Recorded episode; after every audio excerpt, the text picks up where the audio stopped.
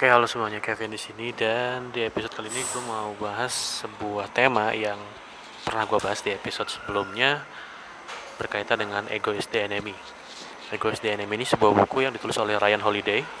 Kalau di YouTube-nya itu nama channelnya adalah Daily Stoic ya, karena Ryan Holiday ini juga penulis buku lain yang judulnya uh, Daily Stoic juga gitu. Jadi bercerita tentang Stoicism sehingga di channel YouTube-nya banyak bercerita atau banyak membahas materi tentang stoicism. Oke, okay. di Ego is the Enemy ini sebuah buku yang gue beli di penghujung tahun 2021 kemarin. Boleh gue bilang sebagai buku terakhir yang dibeli tahun 2021. Dan ini buku kalau buat gue pribadi seperti obat ya, seperti obat buat gue yang uh, turns out. Ternyata gue emang selama ini banyak tertipu oleh ego gue sendiri. Banyak tertipu oleh ego yang menginginkan hanya kenyamanan dan tidak mau hal-hal lain yang menuntut tanggung jawab. Nah itu bahaya sekali kalau kita tidak sadar. Oke dan di episode kali ini gue mau bahas salah satu subbab dari ego sorry ego is the enemy ya jadi egois DNM ini terbagi tiga subbab inti. Yang pertama adalah tentang aspirasi, kedua tentang sukses, dan yang ketiga tentang kebangkit gitu. Aspirasi itu berarti uh, ketika dia awal-awal, ketika dia awal-awal baru mulai. Nah kalau sukses itu ketika sudah mencapai kesuksesan dan bangkit itu ketika oh ya ketika bangkit gitu. Oke, di salah satu subbab di bagian sukses, egois DNM ini ada pembahasan tentang apa yang penting untuk Anda. Di sini diceritakan bahwa kadang-kadang orang itu suka blur, bias ya dalam melihat apa yang benar-benar penting untuk mereka sehingga seakan-akan mereka tidak bisa berkata tidak untuk hal-hal yang sebetulnya tidak usah diambil gitu. Seakan-akan haus atau apa ya terbutakan gitu ya sehingga mengambil hal-hal yang tidak perlu diambil. Di sini diceritakan ada dua seorang ada dua orang pahlawan militer ya namanya Sherman dan Grant. Nah, si Sherman dan Grant ini mendapatkan penghargaan dari negaranya Amerika Serikat karena sebagai pahlawan dalam dunia militer. Kemudian sebagai bentuk terima kasih dan penghargaan dari negara, maka negara Amerika Serikat menawarkan uh, apa pun kepada Sherman dan Grant. Jadi misalkan lu minta hadiah apa? Nah, si Sherman dan Green ini memiliki respon atau memiliki pilihan yang berbeda. Kalau Sherman ya dia cuma ingin menikmati masa pensiunnya dengan damai gitu ya. Karena dia tahu dia tahu batasnya, dia tahu limit dalam dirinya gitu ya, sehingga dia tidak neko-neko. Karena dia tahu kalau dia neko-neko dia mungkin tidak sanggup atau belum siap. Sedangkan si Grant ini dia mengambil kesempatan ini untuk terjun ke dunia politik Nah, Grant ini adalah seorang yang memiliki sifat sangat pure ya, sangat baik hati. Dia tidak terbiasa dengan dunia politik yang penuh dengan intrik, yang kotor, yang penuh dengan manipulasi dan lain sebagainya. Sehingga akhirnya ketika dia terjun ke dunia politik, dia malah mendapatkan banyak hal-hal di luar dugaan yang akhirnya dia kewalahan. Nah, Grant telah mendapatkan banyak hal tetapi untuknya apa yang ia dapatkan tidaklah cukup. Dia tidak benda, dia tidak dapat memilih apa yang benar-benar penting untuk dirinya. Jadi sebetulnya kan sebagai pahlawan militer untuk negaranya itu udah jauh lebih dari cukup gitu. Cuman dia merasa masih kurang, hanya dia pengen terjun ke dunia politik. Nah dia tidak dapat memilih apa yang benar-benar penting untuk dirinya. Nah begitulah kelihatannya kita tidak pernah bahagia dengan apa yang kita miliki. Kita juga menginginkan apa yang dimiliki oleh orang oleh orang lain. Dan ego telah mempengaruhi dan menghancurkan uh, hal tersebut gitu ya gimana kok bisa gitu? Si Grant itu seorang pahlawan yang akhirnya kejadiannya malah uh, turns out ya malah jadi firing back dia gitu. Dia meninggal di usia 63 dan sebelumnya dia melewati banyak hal yang melelahkan untuk dirinya gitu ya. Nah, kita semua uh, belajar dari kasus Grant ya kita semua sering berkata iya untuk hal yang samar-samar karena kita tertarik dan kita serakah dan kita sombong berpikir bahwa kita bisa melakukan hal itu Meski sebenarnya hal ini akan menjauhkan kita dari apa yang benar-benar penting untuk kita. Sesuatu yang tidak kita sukai membuktikan diri kita pada orang yang tidak kita sukai. Ya, jadi kita melakukan hal yang kita tidak suka untuk membuktikan orang-orang kepada orang-orang yang tidak kita suka dan untuk mendapatkan sesuatu yang gak benar-benar kita suka juga gitu Nah, ego membuat kita iri dan menghancurkan orang-orang besar ataupun kecil. Ego menahan potensi hebat dengan menipu pemiliknya. Seberapa sering ego itu menipu uh, seseorang, menipu diri kita? Sering banget kan? Sering banget. Makanya hati-hati ya. Kebanyakan kita memulai dengan tujuan yang jelas. Kita awalnya tahu mana yang penting. Tapi ketika kita pada sebuah, sebuah, sebuah tempat yang baru, yang sukses gitu ya, kita menjadi berada di sebuah tempat yang baru yang benar-benar kita tuh baru gitu ngelihatnya dan kita uh, jadi bingung gitu sulit menjaga kesadaran akhirnya nah itu yang harus hati-hati semakin jauh anda berjalan dalam kesuksesan semakin sering anda bertemu orang-orang sukses dan membuat anda merasa jauh lebih kecil. Ini related banget untuk orang-orang yang ngajar karir ya misalkan di perbankan. Saya pernah di perbankan lima tahun. Um, banyak orang-orang yang baru masuk kerja di perbankan tuh punya cita-cita pengen jadi manajer atau pengen jadi kepala cabang gitu kan. Biasanya kalau levelnya di cabang ya pengennya jadi kepala cabang tapi ketika kita sudah jadi level manager kita akan melihat manajer-manajer lain yang lebih besar dan jumlahnya jauh lebih banyak. Sehingga kita tetap akan merasa lebih kecil dari yang lain. Jadi tidak membuat kita jadi lebih merasa superior itulah ego ya itulah jebakan ego. Ego akan membuat pencapaian yang telah anda capai membuat anda merasa jadi bukan siapa-siapa. Jadi ah setelah jadi kepala cabang pun tetap nggak merasa jadi hebat rasanya tetap kecil aja. Dan ini siklus yang tiada akhir gitu saya pribadi pernah mengalami. Dulu ketika di perbankan saya punya cita-cita pengen jadi manajer gitu kan. Alhamdulillah e, terwujud jadi manajer. Ketika lihat ya manajer yang lain jauh lebih banyak banyak banget. Dan tetap aja nggak langsung merasa superior. Itu bukan hal yang akhirnya apa ya bukan hal yang akhirnya e, dicari benar-benar. Karena itu menjadi siklus yang tiada akhir jadi secara tidak sadar kita memilih jalan agar dapat tetap setara dengan yang lainnya. Makanya orang-orang yang udah mencapai uh, jabatan tertentu biasanya ya haus juga pengen jabatan lain gitu. Kalau tidak dikendalikan egonya. Dan cara kita mengajar apa yang tidak akan membahagiakan itu kadang-kadang malah membuat itu tidak menjadi bertahan lama. Nah, di sini saya mau cerita ya. Saya mau cerita sebuah kisah nyata. Jadi uh, dulu saya pernah bekerja di sebuah bank dulu namanya Bank Yuda Bakti tapi sekarang udah jadi Bank Neocommerce. Sekarang Bank Neocommerce itu banking industry yang fokusnya di fintech ya karena salah satu sahamnya dipegang oleh Akulaku Group. Tapi dulu ketika masih jadi Bank Yuda Bakti sekarang nama kode sahamnya masih sama BBYB itu fokusnya bukan di fintech itu di kredit untuk pensiun. Sama kayak BTPN Bank Wuri Saudara Bank BJB dan lain sebagainya. Tapi bedanya Bank Yuda Bakti ini sahamnya juga dimiliki oleh Asabri ya, salah satu BUMN yang bergerak di bidang asuransi untuk pensiunan TNI Polri atau dari Kemenhan. Nah, uh, Yuda Bakti ini singkat cerita mengalami pergantian manajemen. Jadi pas saya masuk itu manaj uh, manajemennya manajemen yang lama yang dulu secara apa namanya uh, manajerialnya itu dipimpin oleh direktur utamanya itu XBRI ya. Uh, singkat cerita manajemennya ganti ya direkturnya ganti menjadi direktur Bank Wuri Saudara. Waktu itu saya juga adalah alumni Bank Wuri Saudara jadi itu direktur saya dulu gitu. Itu direktur saya dulu yang menjadi direktur di BWS saya sering kali uh, bertemu dan ngobrol-ngobrol dengan beliau ya. Bukan bukan ngobrol-ngobrol sih lebih tepatnya mengikuti sesi dengar sesi ruang dengar lah apa ya semacam rapat gitu ya. Rapat kemudian sesi speeching. Jadi uh, beliau berpidato di depan kita itu sering banget. Nah direkturnya itu diganti semua dari orang-orang bang Wadi Saudara ya.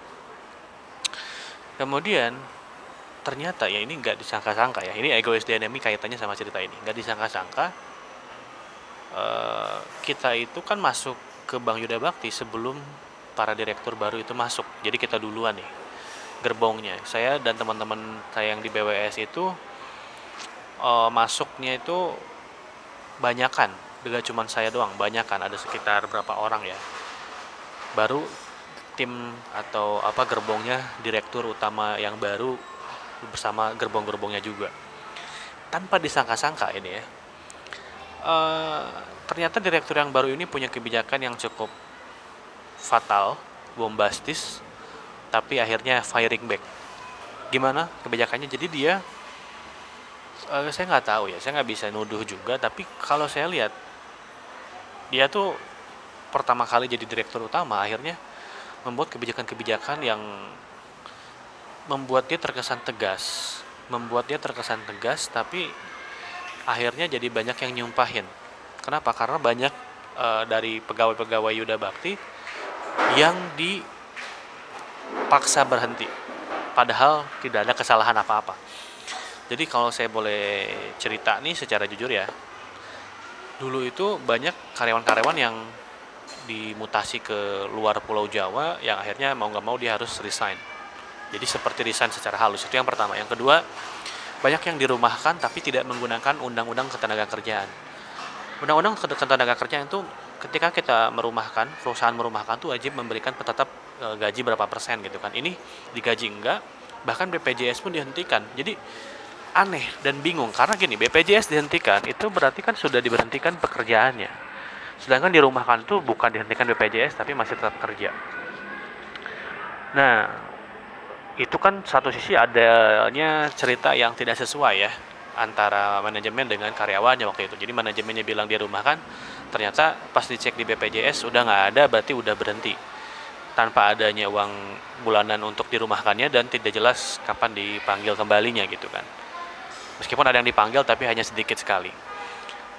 Akhirnya banyak yang protes dan merasa kebijakannya e, terlalu gegabah dan terlalu sombong gitu ya. Karena ini kebijakan yang sangat tidak berdasar kepada undang-undang ketenaga kerjaan. Kemudian membuat gebrakan-gebrakan yang sebetulnya secara apa ya boleh dibilang secara tantangan tuh jauh beda jauh beda antara Yuda Bakti dengan Bang Wuri Saudara tuh sangat-sangat jauh beda. Sehingga uh, singkat cerita banyak karyawan yang dirumahkan pun ya akhirnya pada sakit hati gitu kan pada nyumpahin dan lain sebagainya tapi ya tetap tutup tutup mata tutup telinga gitu bahkan ada satu orang yang di dirumahkan atau diberhentikan padahal si direktur utama itu masuk karena salah satunya dukungan dan rekomendasi orang tersebut. Jadi agak-agak ironis ya. Nah, uh, si direktur geng geng direktur yang baru ini kan berpikir bahwa dia bisa membawa perusahaan tuh jauh jadi jauh lebih baik dengan caranya. Sehingga dia tutup mata, tutup telinga. Nah, inilah mungkin yang disebut dengan ego. Merasa ah, gue kan direktur hebat dulunya. Meskipun bukan direktur utama, waktu itu jadi direktur bisnis. Gue akan direktur hebat. Makanya ditutup mata, tutup telinga, dia pakai cara one size fits for all gitu ya pokoknya cara gue paling bagus e, memang akhirnya aku laku masuk ketika zaman dia jadi direktur tapi nah ini tapinya ya tapinya yang menarik adalah e, saat ruang e, ruang dengar publik jadi saat itu ada RUPS rapat umum rapat umum pemegang saham dia posting di Instagramnya RUPS wah dia, dia posting tuh kan RUPS setelah dia posting RUPS, besoknya dia sudah tidak menjabat lagi jadi direktur utama bersama semua gerbong-gerbongnya. Jadi ternyata RUPS itu adalah hari pemecatan si direktur utama yang baru tersebut. Dan sekarang diganti direkturnya, manajemennya diganti juga dan core bisnisnya pun sekarang lebih ke fintech dan namanya pun diganti menjadi Bank Neo Commerce. Kan kalau saya lihat Bank Neo Commerce sekarang memang jauh lebih baik dari segi apa namanya? dari segi gebrakan movementnya ya dia bergerak di bidang fintech e, bersama aku laku sehingga ya jauh lebih baik dari sebelumnya. Nah, itu sedikit ya cerita undercover tentang sebuah perusahaan yang bernama Bang Yuda Bakti dulunya dengan seorang direktur yang banyak sekali dibenci dan dimusuhi atau disumpahi oleh orang-orang yang dulu bekerja di sana, itu ya. Dan akhirnya itu akhirnya dia di, uh, di firing back keluar dipecat saat RUPS mungkin ada yang bilang oh itu karma kali. Ya bisa jadi kalau anda percaya itu karma mungkin itu karma. Tapi intinya adalah ego dia yang akhirnya menyeret atau meruntuhkan uh, karirnya sendiri. Karena dia boleh jadi saat itu benar-benar berada dalam kondisi yang merasa gue direktur utama gitu. Dia merasa punya power dia merasa punya kendali penuh sehingga akhirnya dia tidak bisa mengendalikan dirinya tidak mau mendengarkan sekitarnya yang akhirnya malah meruntuhkan uh, karirnya sendiri. Pokoknya kalau diceritain tentang itu tuh tanda kutip ya gue harus bilang agak miris sih tapi ya gue nggak akan bahas secara personal lebih dalamnya. Cuman secara umumnya aja. Itulah bahayanya ya so, uh, ego. Bahayanya ego. Karena ego itu sering kali dragging down atau menyeret seseorang itu jatuh menipu. Ya ego itu menipu sekali. Jadi walaupun anda baru saja mendapatkan sesuatu mengapa tidak lompat ke sesuatu yang lain? Nah itulah ego ya. Jadi misalkan di perusahaan sebelumnya dia direktur bisnis nih terus dia punya ego pengen jadi direktur utama ya kalau memang dia siap untuk mengelola dan siap untuk meredam egonya sih fine. Tapi ini kan ketika datang langsung membabi buta itu yang bahaya sekali. Ya itu yang menjadi hal yang bahaya. Banyak orang yang harus beberapa kali jatuh untuk menyadari tipuan dan ilusi dari sebuah ego. Seperti itu ya Uh, jadi kita harus menemukan alasan mengapa kita mengajar apa yang kita kejar, abaikan apa yang mengganggu jalan kita dan buatlah mereka mendambakan apa yang kita miliki karena itulah yang disebut dengan independen. Ya, seperti itu. Dan oke okay, saya bahas sedikit lagi ini ada bab selanjutnya yang kait kaitannya dengan cerita yang tadi saya bahas tentang hak kendali dan paranoid. Jadi uh, hak kendali dan paranoid itu gini. Si direktur utama itu merasa punya hak. Oke. Okay? Dia merasa punya hak dia merasa punya kendali dan dia merasa paranoid. Jadi ada sebuah cerita yang mirip-mirip ya. Ini saya analogikan lagi. Waktu itu seorang raja Persia bernama, bernama Xerxes. Dia tuh uh, seorang raja Persia yang sangat konyol sekali. Dia bilang kepada sebuah gunung ya padahal gunungnya itu kan benda mati ya. Dia bilang pada sebuah gunung yang akan dikeruk bahwa mungkin engkau tinggi dan bangga akan hal itu tapi jangan sekali-kali kau berani membuat masalah denganku karena jika melakukannya akan kurobohkan kau ke lautan. Nah, betapa konyolnya hal itu dan yang lebih pentingnya adalah betapa menyedihkannya. Nah, ini mirip si direktur utama tadi yang berkata kepada sebuah gunung gitu ya. Dan itu juga hal-hal yang uh, mirip gitu ya karena dengan datangnya kesuksesan terutama kekuasaan datang juga beberapa kegilaan besar yang ber, yang berbahaya yaitu hak kendali dan paranoid gitu. Semoga Anda tidak sampai menjadi gila dan mulai menganggap benda mati atau hewan sebagai manusia dan menyalahkan mereka gitu. Ini agak lucu ya. Dan kita mulai menilai kekuatan kita secara berlebihan. Nah ini si direktur utama ini. Kemudian kita kehilangan cara pandang kita dan berakhir seperti Serses menggelikan. Ya menggelikan, dipecat di RUPS di hari H RUPS-nya gitu kan. Seorang penyair dari Inggris ya William Blake berkata, racun terhebat yang pernah diketahui manusia datang dari mahkota Laurel Caesar kesuksesan dapat menyihir kita. Nah, apa yang kita capai biasanya membutuhkan tenaga dan kemauan yang tinggi, membutuhkan penciptaan sesuatu yang belum ada sebelumnya. Nah, makanya mencapai kesuksesan itu membutuhkan uh, kita untuk mengabaikan keraguan dan perhatian orang-orang di sekeliling kita. Artinya menolak penolakan, karena kesuksesan mengharuskan kita mengambil resiko dan membuat kita harus tidak menyerah. Dan akhirnya kita menciptakan realita, merasa kita kita merasa kita menciptakan realita di mana kita berada sehingga ya yang hancur bukan hanya perusahaannya tapi mungkin dirinya juga. Seperti itu. Dan eh, hal-hal e, seperti itu mungkin seperti ambisi itu bisa menjadi pendorong awal. Yang apabila tidak dievaluasi dapat menjadi keangkuhan dan keyakinan bahwa itu memang hak anda. Nah ini udah merasa ini kan hak gue. Itu bahaya sekali ya. Kemudian e, kemarahan itu adalah gejala awal dari kegilaan katanya. Kata seorang bijak ya yang berkata kepada seorang presiden Amerika waktu uh, Benjamin Franklin. Eh bukan presiden Amerika, sorry. Benjamin Franklin itu pejabat senior ya. Kemudian um, hal yang berbahaya itu juga uh, contohnya ada Richard Nixon ya, mantan presiden Amerika. Dia seorang yang overconfidence sehingga dia kehilangan pegangan terhadap realitanya sendiri.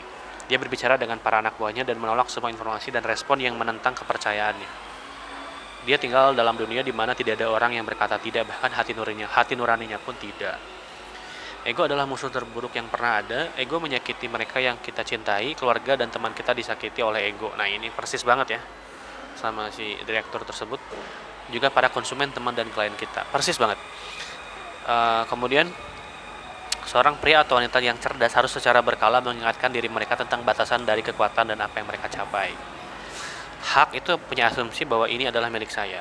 Ini kan uh, milik saya ini kan jabatan saya. Saya kan berhak. Nah itu loh uh, yang menjadi bahayanya. Kemudian hak terlalu meninggikan kemampuan kita. Hak juga membuat sebuah keputusan baik tentang prospek kita dan memunculkan sebuah ekspektasi yang konyol. Kendali mengatakan semua hal harus diselesaikan dengan cara saya. Jadi ya pokoknya cara saya yang paling benar. Meskipun itu uh, konyol gitu ya. Bahkan hal kecil sekalipun termasuk yang tidak masuk akal Kendali dapat menjadi kesempurnaan yang melumpuhkan atau dapat menyebabkan jutaan pertarungan tak berarti. Ini persis banget. Dan kelelahan untuk orang-orang yang kita uh, butuhkan, terutama orang-orang yang diam dan hanya mengikuti keinginan kita sampai kita mendorong mereka mencapai titik jenuh. Nah, mau sampai kapan gitu? Karena tidak dapat kita tidak dapat mengendalikan cuaca misalkan ya, kita tidak, tidak dapat mengendalikan market, kita tidak dapat mengendalikan orang lain, dan usaha dan energi kita akan terbuang sia-sia untuk mencoba mengendalikan hal-hal seperti itu. Untuk paranoia, paranoia itu berpikir saya tidak dapat mempercayai orang lain. Sehingga apa itu yang dilakukan oleh si direktur tersebut, ya banyak uh, mungkin bahasa agamanya itu kejaliman lah gitu ya kali ya. Jadi maksudnya dia sewenang-wenang terhadap jabatannya. Alasannya dia paranoia, tidak tidak dapat mempercayai orang lain. Dia hanya mempercayai gerbong yang dia bawa. Dia merasa bahwa dia dikelilingi oleh orang-orang bodoh dan fokus pada diriku sendiri belum cukup. Akhirnya dia fokus dalam mengerjakan pekerjaan karena merasa fokus pada dirinya belum cukup. Semua orang pernah memiliki atasan, rekan kerja, dan orang tua seperti itu. Persis sekali ya, persis banget. Dan kita bisa lihat bagaimana akhirnya. Mereka yang memanjakan diri dalam kekuatan yang kosong akan mendapatkan ketakutan oh sorry, mereka yang memanjakan diri dalam ketakutan yang kosong akan mendapatkan ketakutan yang sesungguhnya. Itu kata Seneca ya, seorang penasihat politik. Juga seorang guru dalam bidang stoicism uh, kemudian mendorong orang lain hal tersebut bisa mendorong orang lain menyepelekan dan melawan kita. Benar. Menyepelekan dan melawan kita itu benar kejadian ya. Dan mereka akan melihat sikap kita yang sesungguhnya topeng untuk kelemahan perasaan tidak aman dan ketidakseimbang jadi sebetulnya itu semua adalah uh, adalah sebuah topeng akan kerapuhan orang tersebut dan itu terjadi benar-benar. Membuat orang yang dirasukinya sebagai tahanan dari delusi dan kekacauannya sendiri. Maka berhentilah. Ini menjadi sebuah kisah atau hikmah aja ya mungkin ya kejadian tersebut jadi sebuah kisah atau hikmah yang bisa kita ambil hikmahnya dan uh, kita bisa belajar bahwa ego adalah musuh sering kali menipu kita. Oke itu aja yang bisa saya bahas di episode kali ini. Sampai jumpa di episode selanjutnya. Thank you for listening. See you in another episode and bye bye. Wassalamualaikum warahmatullahi wabarakatuh.